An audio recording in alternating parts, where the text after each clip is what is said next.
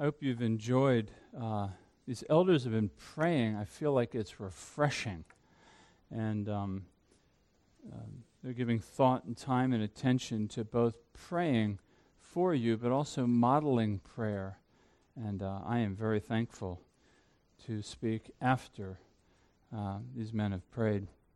Particularly when you come to a, a scripture like today so, C.S. Lewis, the great writer and philosopher and teacher, and a number of other tasks he did and roles he played, of um, the you know previous in the, in the um, died in 1961 British man, he um, he was accused of not liking the Sermon on the Mount, and in fact, an author uh, accused him of that, and so he wrote a rejoinder against this um, man by the name of um, Dr. Norman Pittenger. And here's what he wrote in, as a response to being accused of not caring for the Sermon on the Mount.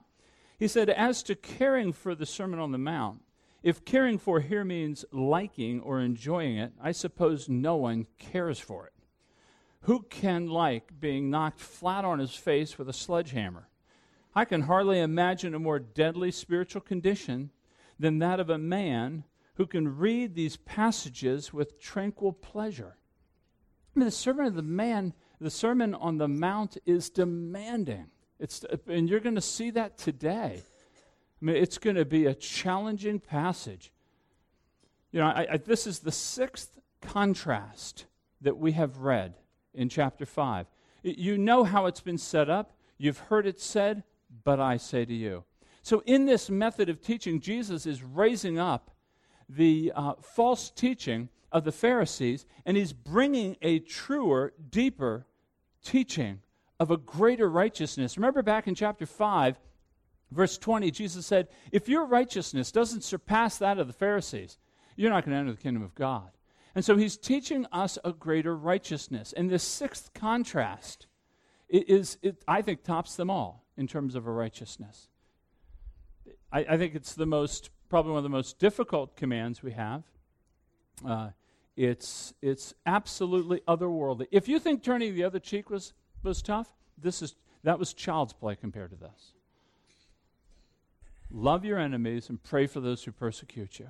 Love your enemies and pray for those who persecute you. Now, before you quickly, before we excuse ourselves and make up reasons why this doesn't mean what I'm going to just say that it means, um, I, I would ask you to listen for three things today. Jesus is going to clarify for us what it means to really love our enemies. He's going to clarify it. He's going to bring kind of this, this clear vision of what he means. It's, a, it's an intimidating one, but it will be clear. Then he's going to give us reasons for why we ought to do this. He provides reasons for us, and then he's going to show us ways in which we can love our enemy. He's going to show us ways that we're able to do it. What I'm going to ask you to do is just open your heart to the Word of God. That each one of us here has people in our life that we're struggling with, we're angry about, we have animosity towards, there's conflict, there's rupture in relationships.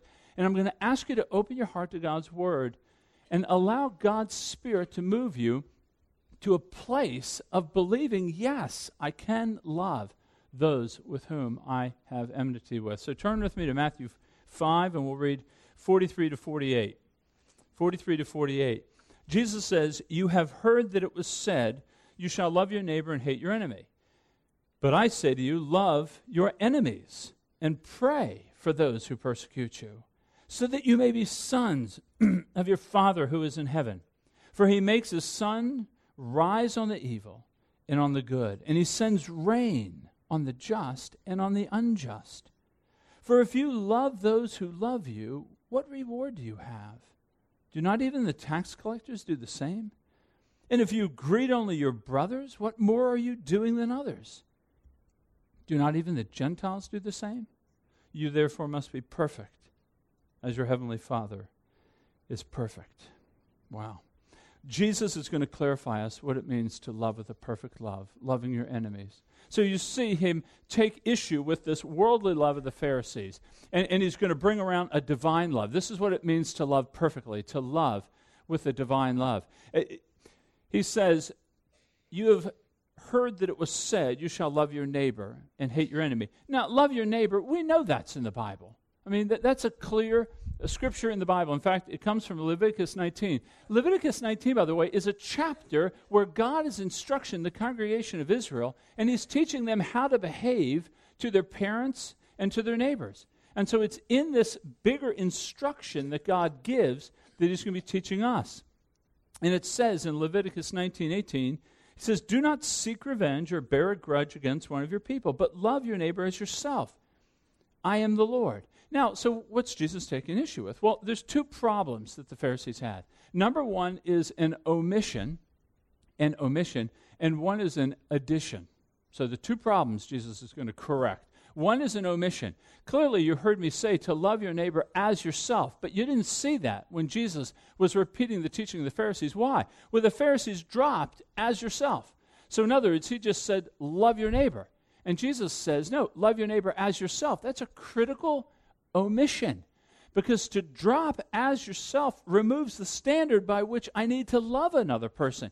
In other words, if you drop yourself, you know, love your neighbor as yourself, I can love them in a manner that I decide. I can determine how I love them. I can discriminate over the quality of love that I extend to somebody. But if I say love your neighbor as yourself, well, I know how I want to be loved. And that becomes the standard by which I love others. But they dropped it. They made it easier. It's easier to fulfill. But not just that, they made an addition. You see that hate your enemy. Charles Spurgeon called this little addition a parasitic growth on the Word of God. You can scour the Old Testament, you can pore over the New Testament, you'll never find it. It's not the Bible. To hate your enemy. So the question is then, well, why would they have added it? I mean, what would give them the right to just add that? Well, a restricted view of neighbor. In other words, if I just look at my neighbor as just a fellow Jew, then that gives me the freedom to not have to love those who aren't like me. I can ignore them, I, I can disagree with them, I can even hate them if cir- circumstances dictate. They had a terrible understanding of what separation was. They, you know, think about the history of the Bible. God calls Abraham out of Ur, and he decides to make a people, Israel, for himself. They weren't chosen because they were a better people. They weren't chosen because they were a holier people. They were chosen to display God's grace. And yet they became superior. They became arrogant. And we're God's people, and they're not. We don't have to love them. We just have to love God's people. Again, making it easier to fulfill. Now, I do realize, and those of you who have read the Old Testament, there is some strong language to the nations of Canaan. I mean, the ladies are going through Joshua right now. Joshua, it's like God coming with a bulldozer through the land. And there's some strong language against the other nations. Or if you read the imprecatory Psalms, those Psalms where David seems to just bring down the wrath of God upon his enemies. But I want you to remember that Joshua and some of the language against the nations and these imprecatory Psalms, this is God's judicial response to evil and adultery and idolatry. So, this is God bringing a holy judgment against a people. It's not to be meted out by us against one another. It's not a personal revenge, it's not a, a personal attitude.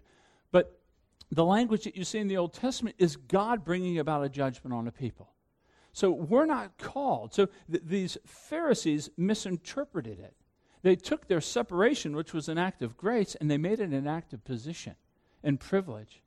And here's the sad thing they didn't read the rest of the scriptures. I read to you from Leviticus 19:18. Well, if you just go to the end of the chapter, here's what it says in Leviticus 19:34. The stranger who lives with you shall be to you a native, and you shall love him as yourself. In other words, they were instructed to love the stranger and the alien. Not only that, in, in Exodus 23, we read if you come across your enemy's ox or donkey wandering off, be sure to return it. If you see the donkey of someone who hates you has fallen down under its load, don't leave it there. Be sure to you, be sure to help them. I mean, the instructions were clear. Even with your enemy, you're to love them. So, so Jesus is, is condemning this attitude. You've seen this, though. Do you remember in 9 11 when the towers came down and they showed some pictures of some cities in the Middle East? They were cheering when innocent people were dying. It's a terrible scene. Absolute terrible scene. But that's the teaching that I'm speaking about here. Love your enemy, or love your neighbor, but hate your enemy. It's good to hate your enemy and to enjoy their downfall. Jesus condemns this. We do not exercise a discriminating love. That's what they were doing. It's a selective love. I love the type, I love the people that are like me and the people that are of my ethnicity or my class, my education, or my family, those closest to me, or those who can repay me. It's a restricting, it's a restructuring, it's a reinterpretation of Scripture so that I can meet its demands if I restrict it down. It's a salad bar theologizing. Well, I'm going to love this person, not that person. I'm going to love this person, not that person. Let me tell you, it's a form of heresy when we take certain words of Jesus and will obey them and not others. It, it's kind of like a recipe. A recipe, if you're a, an accomplished cook, you feel at liberty to change ingredients. Well, I don't like so much of this one, and I think I'm going to add a little more to this. Well, when we look at God's word, the Pharisees looked at it like a recipe. Well, I'm going to obey this, but I'm not going to obey this. And we don't want to fall into the same trap. It really displays an inauthentic faith. So, this is what Jesus is criticizing. And I think we can do the same thing. We'll follow some things, but we won't follow others. It's again that speed limit. If I'm in a hurry, I get to break it. If I'm not in a hurry, I'll obey it. We don't take that approach to God's word. Okay, Jesus contrasts with that, and he says, But I tell you, love your enemies. Love your enemies, he says. Now, he's not saying don't love your neighbor. He's saying, yeah, love your neighbor and everyone up to and including the enemy. In other words, the Christian exercises an indiscriminate love that, that it includes even the enemies. This is a greater righteousness of the kingdom, that we love differently than the world loves. It's an indiscriminate love. In fact, you notice in the text, it's, he says, You shall love, or you heard that it was said, You shall love your neighbor and hate your enemy. Jesus says, But I say to you, love your enemies. He goes plural. Why? Well, most scholars think that he's speaking about not just the traditional enemy, but all kinds of people with whom you have enmity. So it may be a person at work who's lied about you. It may be a spouse. It may be someone who spoke evil against you. It may be somebody that doesn't appreciate you or has failed to honor you. It can be a host of people. It can be the one sitting next to you in this room. It can be someone at work in the community. It can be your father. Perhaps some of you just just hate your father. He could be an enemy to you. But we're called to love without calculation. We're called to love without discrimination. We're called to love even our enemy. Now, for the person here who's not a Christian, uh, the Sermon on the Mount might be admired. Uh, you might attempt some things. This won't. The non Christian cannot love indiscriminately. It's not that the non Christian can't love, they can. They can love and they can do good, but they can't do it indiscriminately.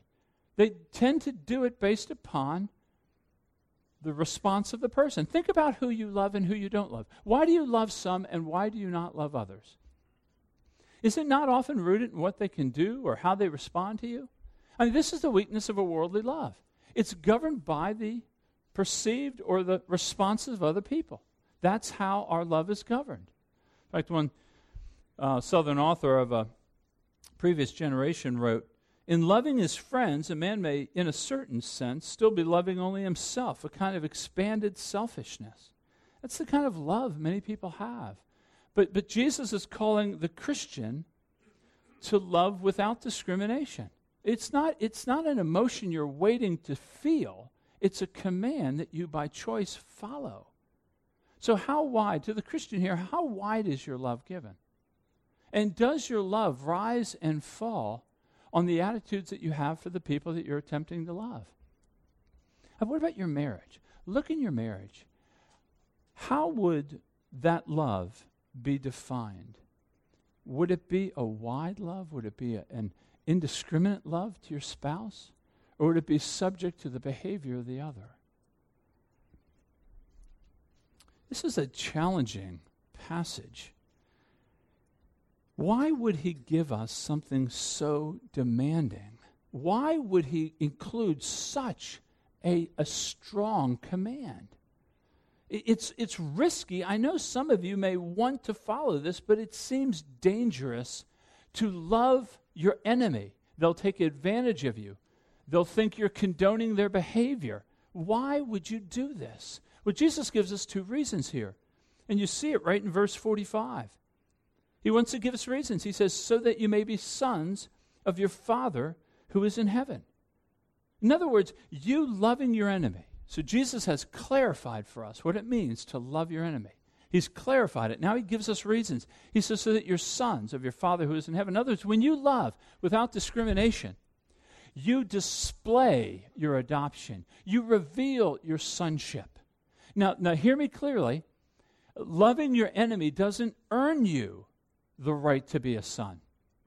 It, it, doesn't, it doesn't make you a son. Remember, to be a son or to be a daughter is born out of you coming to terms with your own sinfulness and brokenness and appealing to God by faith for Jesus Christ to save you. That's what makes us sons and daughters. It's a move of faith, recognizing that we need to be delivered from ourselves and our sin. We turn to God by faith and we say, God, forgive us. Thank you for Jesus. He's taken my sin, He's given me His righteousness. Now you're a son. Loving your enemy is, is flowing out of that. So the outworking of your sonship is that you love other people. And here's why. Because as you love indiscriminately, like God does, you mirror God. That's his point when he says in the second half of 45, he says, For he makes, and get this, n- note the, the pronoun there, for he makes his son, S U N, it's his. He owns it because he created it.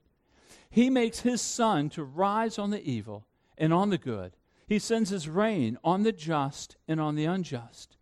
In other words, as we love indiscriminately, in other words, widely, deeply, even for our enemies, we are looking at God our Father. We're displaying our sonship because He has sent His rain, He has caused His sun to shine, and so we look like Him. This is a perfect love. And I think this is what He's getting at when He says, You therefore must be perfect as your Heavenly Father is perfect. I don't think He's asking for a, a moral perfection because in chapter 6, He's going to remind us that we need to confess our sins. But I think God's love is a perfect love because it is not just discriminated to certain types, but it's indiscriminate.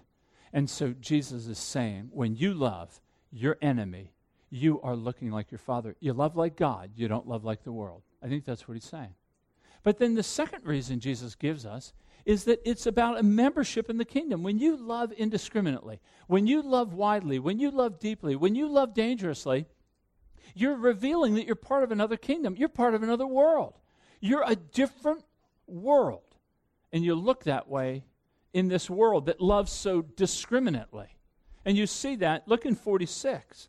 He says this He says, For if you love those who love you, what reward do you have? Do not even the tax collectors do the same? And if you greet only your brothers, what more are you doing than others? Do not even the Gentiles do the same? In other words, you guys know what a tax collector is. A tax collector is a man who is appointed by Rome and he would have a certain area and he would collect taxes. And he had to furnish a certain amount of money back to the Roman government to fund their armies. He was hated. He was a Jew, hated by Jews. And, and the whole system just bred, really, extortion and bribery and overcharging because he would have to charge taxes to give to the Roman government, but anything that he charged over what he was supposed to, he would keep. So the inclination was always to overcharge so that you'd line your own pockets with the money of your brothers. They were hated. They were destined for the fires of hell in the minds of the Jew. And Jesus is saying, but the tax collector, the most wicked guy around, he can still love his kids. He still likes to give good things to his family. He's still nice to be around if you're his friend. Gentiles, they can exchange pleasantries. They can have people over. I mean, they're, they're very nice people to their own people. he's saying, but what are you doing more than others? It displays membership in the kingdom. You reveal yourself to be of a different order when you love this way. You know, there was a, um, an accusation made to the American church by a Islamic scholar, Sayyid Qutb. And he said that the American church is guilty of grotesque schizophrenia. And what he said was that they have a faith in a white building with a white picket fence that never seems to make it out into the real world. In other words, this privatization of our faith. but it doesn't impact the public life in which we live. That there is this schizophrenia within the American church. Now, ironically, he said that in the 40s. What would he say now? In other words, you say you believe this, but you live this. You're taught to love your enemies, but you treat your enemies like everybody else does, just like the tax collector and the Gentile. It was a, it was a damning accusation. That's the issue. Look with me. He says, What more are you doing than others? To display this membership, what more are you doing? The vitality of our Christian faith is not simply evidenced in going to church and reading the Bible and liking sermons. The vitality of our Christian faith is exercised in the ability to love others that others don't love, and to love those who have hurt us, love those who have come against us ridiculed, mocked, our ability to love those is what distinguishes us as of another world. Matthew Henry wrote these words. He's the, the uh, British pastor of the 18th century. He says, Christianity is more than humanity. It's a serious question and one which we should frequently put to ourselves. What do we do more than others? What excelling thing do we do? We know more than others. We talk more of the things of God than others. We profess and have promised more than others. God has done more for us and therefore justly expects more from us than others. The glory of God is more concerned in us than others. But what do we do more than others? Are we different than the world? So Jesus has given us he has clarified for us the Christian loves indiscriminately, not selectively. And he has given us reasons. It, it reveals sonship and membership. But now he teaches us ways in which we can do more than others. How do we love indiscriminately? Well, he tells us in here when he says, But I say to you, love your enemies and pray for those who persecute you. In other words, the prayer for those who persecute you is describing how to love your enemies, to pray. In other words, praying for those with whom you have enmity is an expression of love. It's a way to love them. So you have, you're at odds with somebody your spouse, your child, your parent, someone in this church, someone outside the church. See, the Christian is to expect opposition from the outside and the Christian is to expect conflict from the inside. And so, how do you handle that? You turn to pray for them. You pray. Just like Jesus prayed. Do you remember when Jesus was being crucified, that prayer that he uttered? Father, forgive them. They don't know what they do.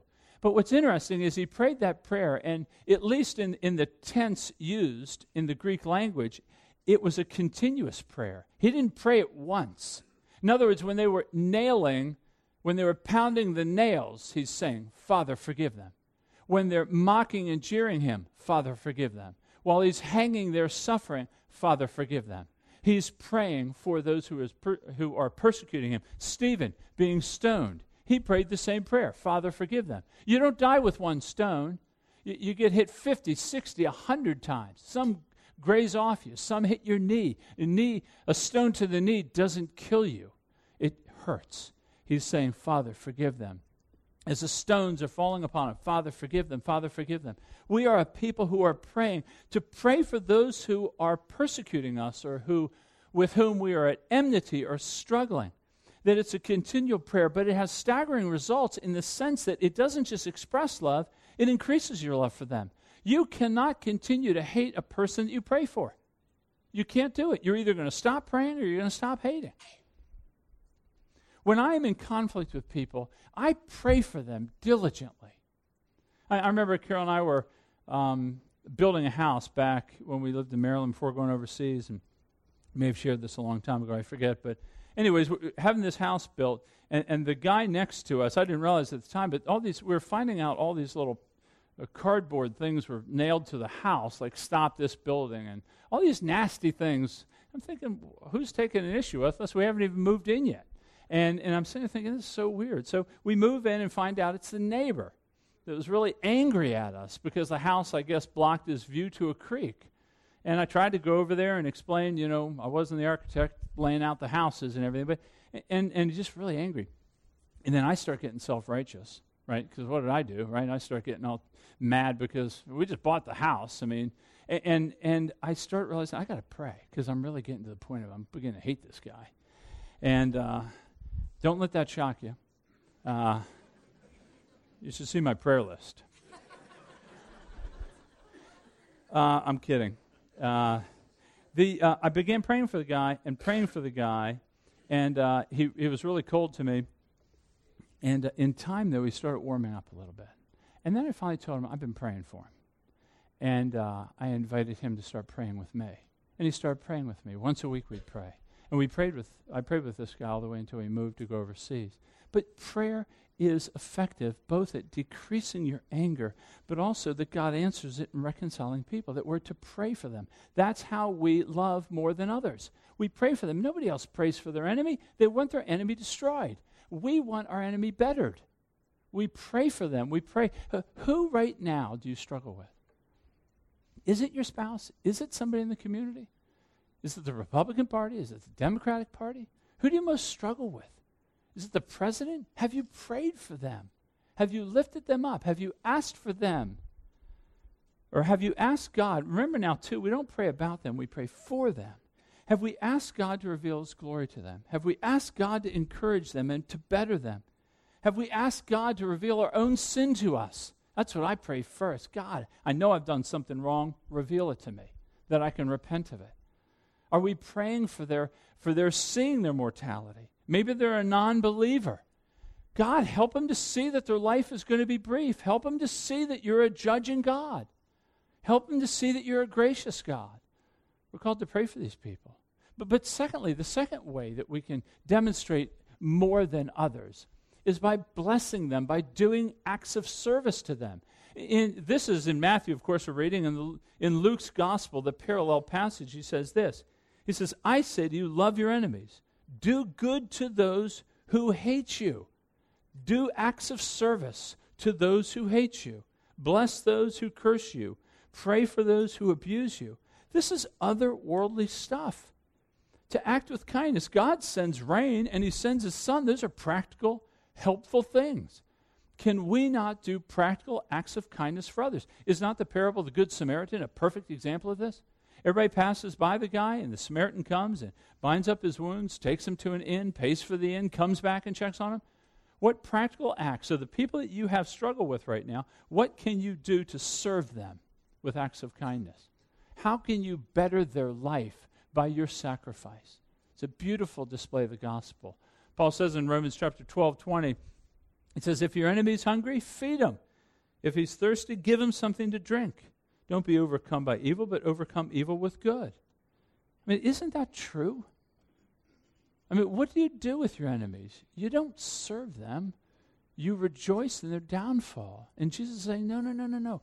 We of this other world, we pray for them and we serve them. We also bless them. So if they criticize you, you don't return the favor. If they speak ill of you, you speak positively, legitimately, and truthfully, not making stuff up but you want to seek to speak right and good and holy things. Peter says this He says, Do not re- repay evil for evil or reviling for reviling, but on the contrary, bless, for to this you were called. God has called you out of this world to be otherworldly, so that when people criticize your name, you are either silent or encouraging to them. Maybe it's offering forgiveness. Maybe it's speaking something helpful to them. It may be sharing the gospel to them. But Jesus has been very clear here. He clarifies that the Christian loves with, an, with a, a non discriminatory bent. It's an indiscriminate love for even your enemy. And, and then he gives us reasons. It revealed to you your sonship and your membership. And then he gives us ways. You can pray for people. You can do acts of kindness for people. You can say things of upbuilding nature to people. That's, I think, what he's calling us to do. Now, right now, I can't imagine what you're thinking, but let me guess. I think you're probably thinking, some of you may be taking a casual attitude to this. You're kind of thinking, well, Yeah, yeah, I was hoping to hear something different than that, but you know, you're kind of just casual to the whole thing and you're not really feeling a degree of conviction or comfort, and you're just kind of indifferent to it. Well, let me just warn you if you feel indifferent to this text, please, please take that as a sign of spiritual sickness. To be indifferent to the Word of God is a spiritual sickness. It, it's, it's to be indifferent to something that God has said is important, it is a sign. And I would ask you if you claim the title Christian and you're indifferent, if a child of God is indifferent to the Word of God, then he has to go back and make sure he's a child of God. So I would want you to make sure that you, in fact, are a Christian. Uh, if you're not casual, maybe you're comfortable with it. Maybe you say, No, Tom, I think I've got this down. Yeah, I'm, I'm doing pretty well with this. I'm really loving my enemies, and I'm doing great with it. Well, then just do me two things. First, ask your wife if you're really loving your enemy, or ask your child, or if you're not married, ask a friend. And then, if you are walking in this, then praise God for His grace in your life. Thank Him. I, this is, I want us all to be able to say, Yes, I'm striving to love my enemy. So rejoice over that. But for the bulk of us, I think we sit in the convicted bucket.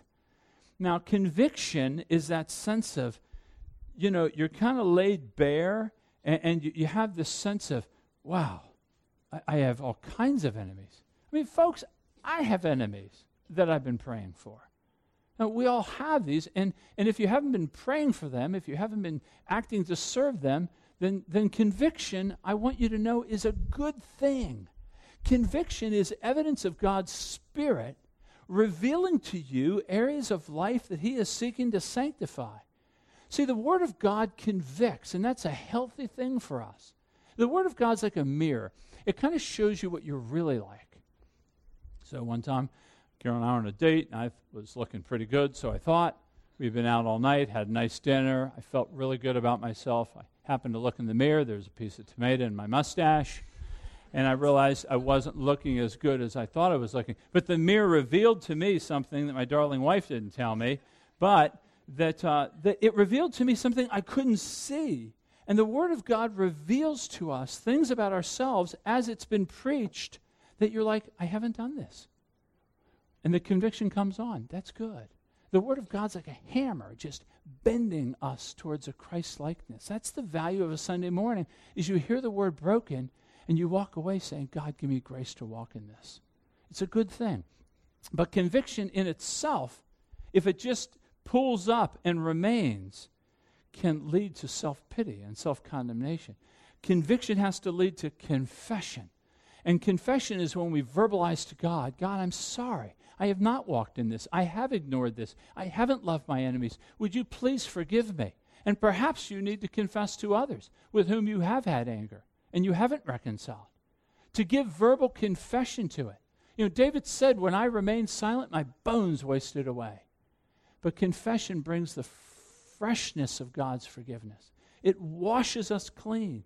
When we confess our sins to God, He is faithful and just to forgive us and to cleanse us from all unrighteousness. So people don't remain in a position of conviction, but let it move to confession. And then last, call to God for grace. Call upon God. If you try to walk this out in your own steam, you are just, you are bound to be discouraged and disillusioned. Call to God for grace. The first thing I would call to Him for is God, show me the cross. Show me that I was an enemy to you that, that I have committed sins that you have cleansed, and I have failed that you have forgiven. And my sins are unmeasurable, but your grace is unfathomable. And, and ask God to remind you I've been an enemy to you, and you've reconciled me to the cross. You've reconciled me through the cross to yourself. Passage that Charles read, and I'm just going to read part of it. Once you were alienated from God, and you were enemies in your minds because of your evil behavior.